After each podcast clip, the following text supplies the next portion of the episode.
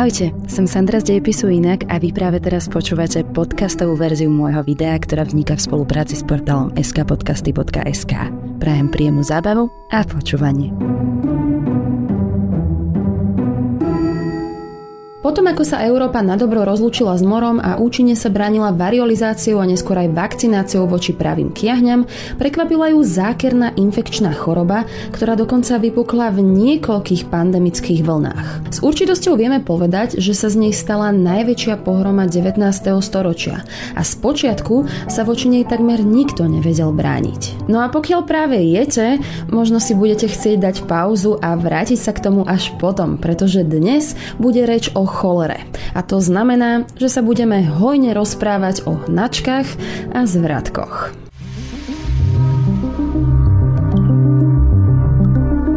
Cholera je pôvodne z Ázie. Tentokrát nie z Číny, ale o niečo nižšie, z prednej Indie. Staročia tam trápila miestne obyvateľstvo a do Európy sa po prvýkrát dostala v prvej polovici 19. storočia, kedy si ju so sebou priniesli ruskí vojaci, ktorí sa pohybovali v Perzii a rozniesli ju rovnako ako aj obchodné lode a námorníctvo britského impéria do celého sveta. Patrí medzi tradičné ochorenie chudobných, podvyživených a slabých ľudí žijúcich v zlých sociálnych podmienkach. Protivný mikrob Vibrio cholere, ktorý je pôvodcom, žije v mokradiach, v slaných a teplých vodách, deltách riek a pozdĺž pobrežných oblastí. No a okolo roku 1817 sa prehnal indickým polostrovom a do troch rokov sa rozšíril po celej Ázii. Následne sa cholera dostala aj do Moskvy a po potlačení novembrového povstania ruskou armádou v Poľsku prešla cez Halič aj k nám do Uhorska. No a keďže nie som lekár, tak teraz iba veľmi zjednodušene vysvetlím, ako sa toto ochorenie prejavovalo. Kmene baktérie spôsobujúce choleru uvoľňujú v organizme toxín, ktorý dáva bunkám v črevách poriadne zabrať. Tie chúďatka črevné bunky sa dostanú do takého preťaženia, že uvoľňujú množstvo tekutiny. Aj napriek tomu, že pre väčšinu populácie je cholera benigná alebo majú mierny priebeh, ktorý sa dá vyriešiť bez lekárskeho zásahu, u ľudí s vážnymi príznakmi sa môže stať fatálnou.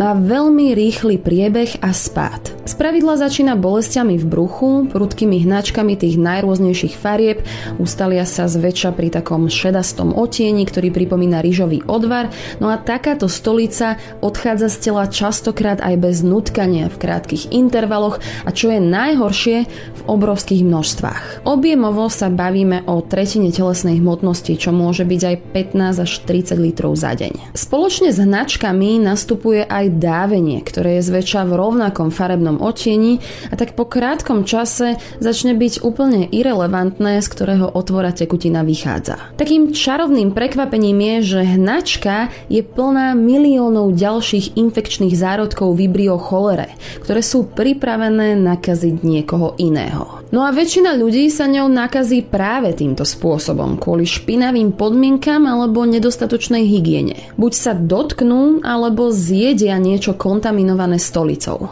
Pacient s vážnym priebehom stráca toľko tekutín a v takej rýchlosti, že už po niekoľkých hodinách u neho nastane vážna dehydratácia, ktorá môže viesť k hroznému výjavu, vpadnutým očiam a studenej modrej koži. Z tohto dôvodu sa cholera kedysi prezývala modrá smrť.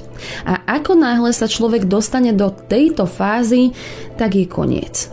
Septický šok a smrť nastane po 7 až 48 hodinách od prvých príznakov. Obeťami boli prevažne tí najslabší, malé detičky, starí ľudia a zleživení jedinci. Úmrtnosť pri neliečení cholery dosahuje až 50%. Dobrou správou však je, že jej liečba je mimoriadne jednoduchá. Lekár s rehydratačným roztokom dokáže zachrániť život takmer všetkým pacientom s cholerou. Ak by sme ju v prítomnosti chytili v niektorej z najchudobnejších krajín, je takmer zaručené, že to prežijeme. Ale v časoch, kedy moderné poznatky o prenose a liečbe chorôb absentovali, to bolo úplne inak. A navyše 19. storočie ešte stále nebolo obdobím, ktoré by sa mohlo píšiť vysokou úrovňou hygieny. Bežní ľudia vtedy nedodržiavali hygienické zásady, akým je umývanie rúk, preváranie alebo dezinfekcia pitnej vody a preto sa nakazili. Dokonca sa ľahko stalo, že priamo fekálie kontaminovali prívod vody čo viedlo k prepuknutiu epidémie cholery. Príkladom je aj kuriozita so špinavou plienkou, ktorá sa udiala počas tretej vlny šírenia cholery medzi rokmi 1846 až 1860 na ulici Broad Street v londýnskej štvrti Soho. Bola to chudobnejšia štvrť bez napojenia na hlavnú londýnsku kanalizáciu a miestni využívali primitívne verzie odpadového systému. Niektoré obydlia tak mali pivnice s nadvihujúcimi podlahovými doskami, ktoré ústili priamo do žumpy. No a tie sa tak často neprečerpávali a tak niekedy aj presakovali. Žiadna sláva to nebola ani na uliciach. Boli preplnené výkalmi zvierat, s hnitým mesom a keď sa to už nedalo znášať, tak lokálne autority dokonca prikázali, aby sa odpad radšej vypúšťal do rieky Temža jediného zdroja vody. No proste bola to taká stoka. Na konci 40. rokov 19. storočia sa sem nasťahovala rodina Lewis. V marci 1854 porodila Sarah Lewis dievčatko. V pondelok 28.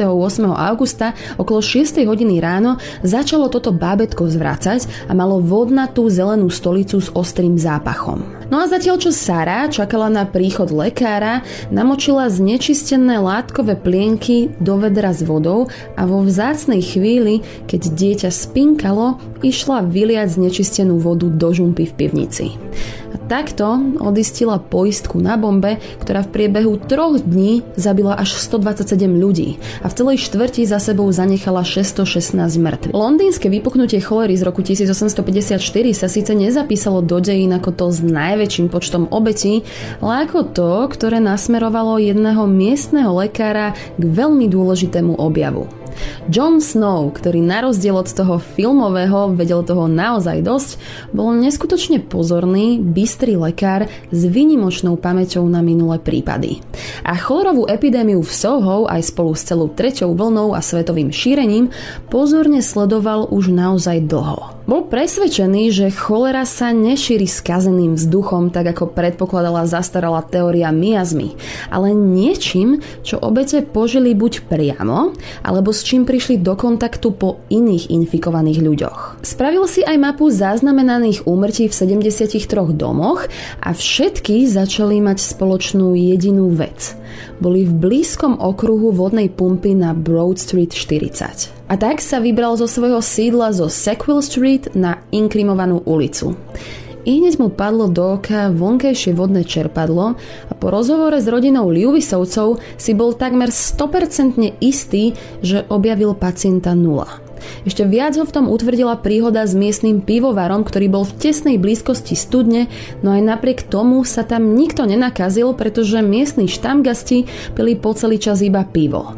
Na najbližšom miestnom zásadnutí Snow predstúpil s tvrdením, že smrte súvisia s vodou v spodnej časti studne a tak z vodnej pumpy odstranili rukoveď. Epidémia bola už síce tak či onak na ústupe, ale toto bol dôležitý zlom v bitke medzi človekom a vibrio cholere. Znamenalo to, že verejné inštitúcie tak azda po prvýkrát konali na základe vedecky podloženej teórie a teda na základe rozumu nie poverčivosti alebo emócií. No a neskôršie skúmanie potvrdilo, že do studni na Broad Street presakovala žumpa, do ktorej Sara Liuvisová vyliela obsah plienok. No a paradoxne v tom istom roku talianský vedec Filippo Pacini vo svojom laboratóriu dokázal odizolovať a popísať baktérie baktériu Vibrio cholere a o niečo neskôr sa to podarilo aj Robertovi Kochovi, ktorý ešte k tomu aj poskytol dôkaz o tom, že ide o pôvodcu cholery. Katastrofálne hygienické podmienky zohrali svoju úlohu aj na našom území. Ako som spomínala, cholera sa sem dostala pravdepodobne cez susediaci Halič. Ešte v roku 1830 František I dokonca zavrel štátne hranice a vojaci strážili celé pohraničné územie. Proticholeroví komisári, ktorí zavádzali opatrenia, kontrolovali dodržiavanie a informovali o stave epidémie štátne orgány. Zakázali sa spoločenské podujatia, jarmoky, bohoslužby, trhy a aj púte. Do karantény vtedy uzatvárali celé obce a aj rodiny, v ktorých sa prejavila cholera. Táto karanténa trvala až 40 dní a postihnutí ju strávili buď v špitáloch, verejných budovách alebo vo vlastných príbytkoch, ktoré sa vždy oddelili zábranami. Naši krajania vtedy nabehli na proticholerové opatrenia, akými bola aj dezinfekcia zdrojov pitnej vody, upratovanie ulic alebo zabíjanie túlavých zvierat. Postihnutých cholerou liečili púšťaním žilov, prikladaním pijavíc, bylinkami a potením. Zo začiatku sa nakazeným osobám podával aj bizmutový prášok. Ten však v prípade predávkovania alebo prevencie spôsoboval ojedinele smrť aj u zdravých ľudí. No a toto všetko vyvolalo nevôľu u ľudí, ktorá v roku 1831 prepukla do východoslovenského rolníckého povstania. Verejná mienka si vysvetľovala nepopulárne opatrenia ako zámienku, ktorou chcela vláda zamedziť šíreniu revolučných myšlienok. Začali sa šíriť spiklanecké teórie a názory, že nákazlivosť cholery je ďalší zo spôsobov týrania ľudu zo strany pánstva. Vo všeobecnosti nedôverovali používaným liečebným prostriedkom. Studne a potoky sa totižto vtedy dezinfikovali chlorovým vápnom a to zrovna prebudzalo podozrenie, že v skutočnosti sa tam sype otrava. Padli aj absurdné obvinenia, že jed podávajú dokonca aj kňazi počas sviatosti oltárnej. Tieto chýry sa šírili aj na Spiši či Šariši a ľudia sa vzbúrili a začali útočiť na komisárov. Okrem výhrážok, väznenia a fyzických útokov sa nezastavili ani pred brutálnymi vraždami. Počet povstalcov sa dnes odhaduje na 40 tisíc a povstanie napokon ukončil až vojenský zásah. Bohužiaľ, ako sme mohli vidieť, epidémie a pandémie boli aj vtedy typickou príležitosťou na šírenie nepodložených informácií.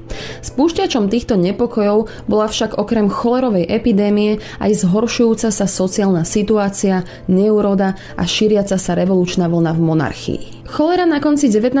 storočia zasiahla všetky kontinenty okrem Antarktidy a do dnešného dňa za sebou zanechala milióny mŕtvych. Postupom času sa však vysilila zo svojej pandemickej podoby a už sa jej nedarilo šíriť tak, ako tomu bolo v spočiatku. A to aj kvôli tomu, že spoločnosť sa krôčik po krôčiku posunula k rozsiahlým celospoločenským procesom a na prach vedeckej transformácie. Aj keď táto choroba spôsobila veľa zla, na záver musím skonštatovať, že so sebou priniesla aj pozitívne dôsledky, ktoré sa prejavili najmä v oblasti zdravotnej starostlivosti, hygienických podmienok, medicíny a verejného zdravia. Veľké mestá investovali do infraštruktúry a vytvorenia systémov odpadových vôd. V roku 1885 sa lekárovi Jamie Ferranovi podarilo vyvinúť prvú vakcínu proti cholere a v polovici 20. storočia sa dokonca podarilo podarilo objaviť postup, ktorý dokázal zastaviť vracanie a potvrdila sa účinnosť orálnej rehydratačnej terapie. Cholera tak zmenila priebeh dejín ľudstva a ovplyvnila náš život až po súčasnosť. No netreba zabúdať, že aj napriek tomu, že príčiny a spôsob liečby sú v dnešnej dobe široko známe, stále sa infikuje až 4 milióny ľudí ročne a asi až 143 tisíc z nich zomrie. Aj preto VHO v roku 2017 započala stratégiu s názvom Ending Cholera, ktorej cieľom je znížiť počet úmrtí na túto chorobu do roku 2030 až o 90%. No a čo vy? Vedeli ste, že cholera je pre niektorých ľudí na svete ešte stále skutočnou hrozbou, alebo ste ju považovali skôr za ochorenie z dávnej histórie?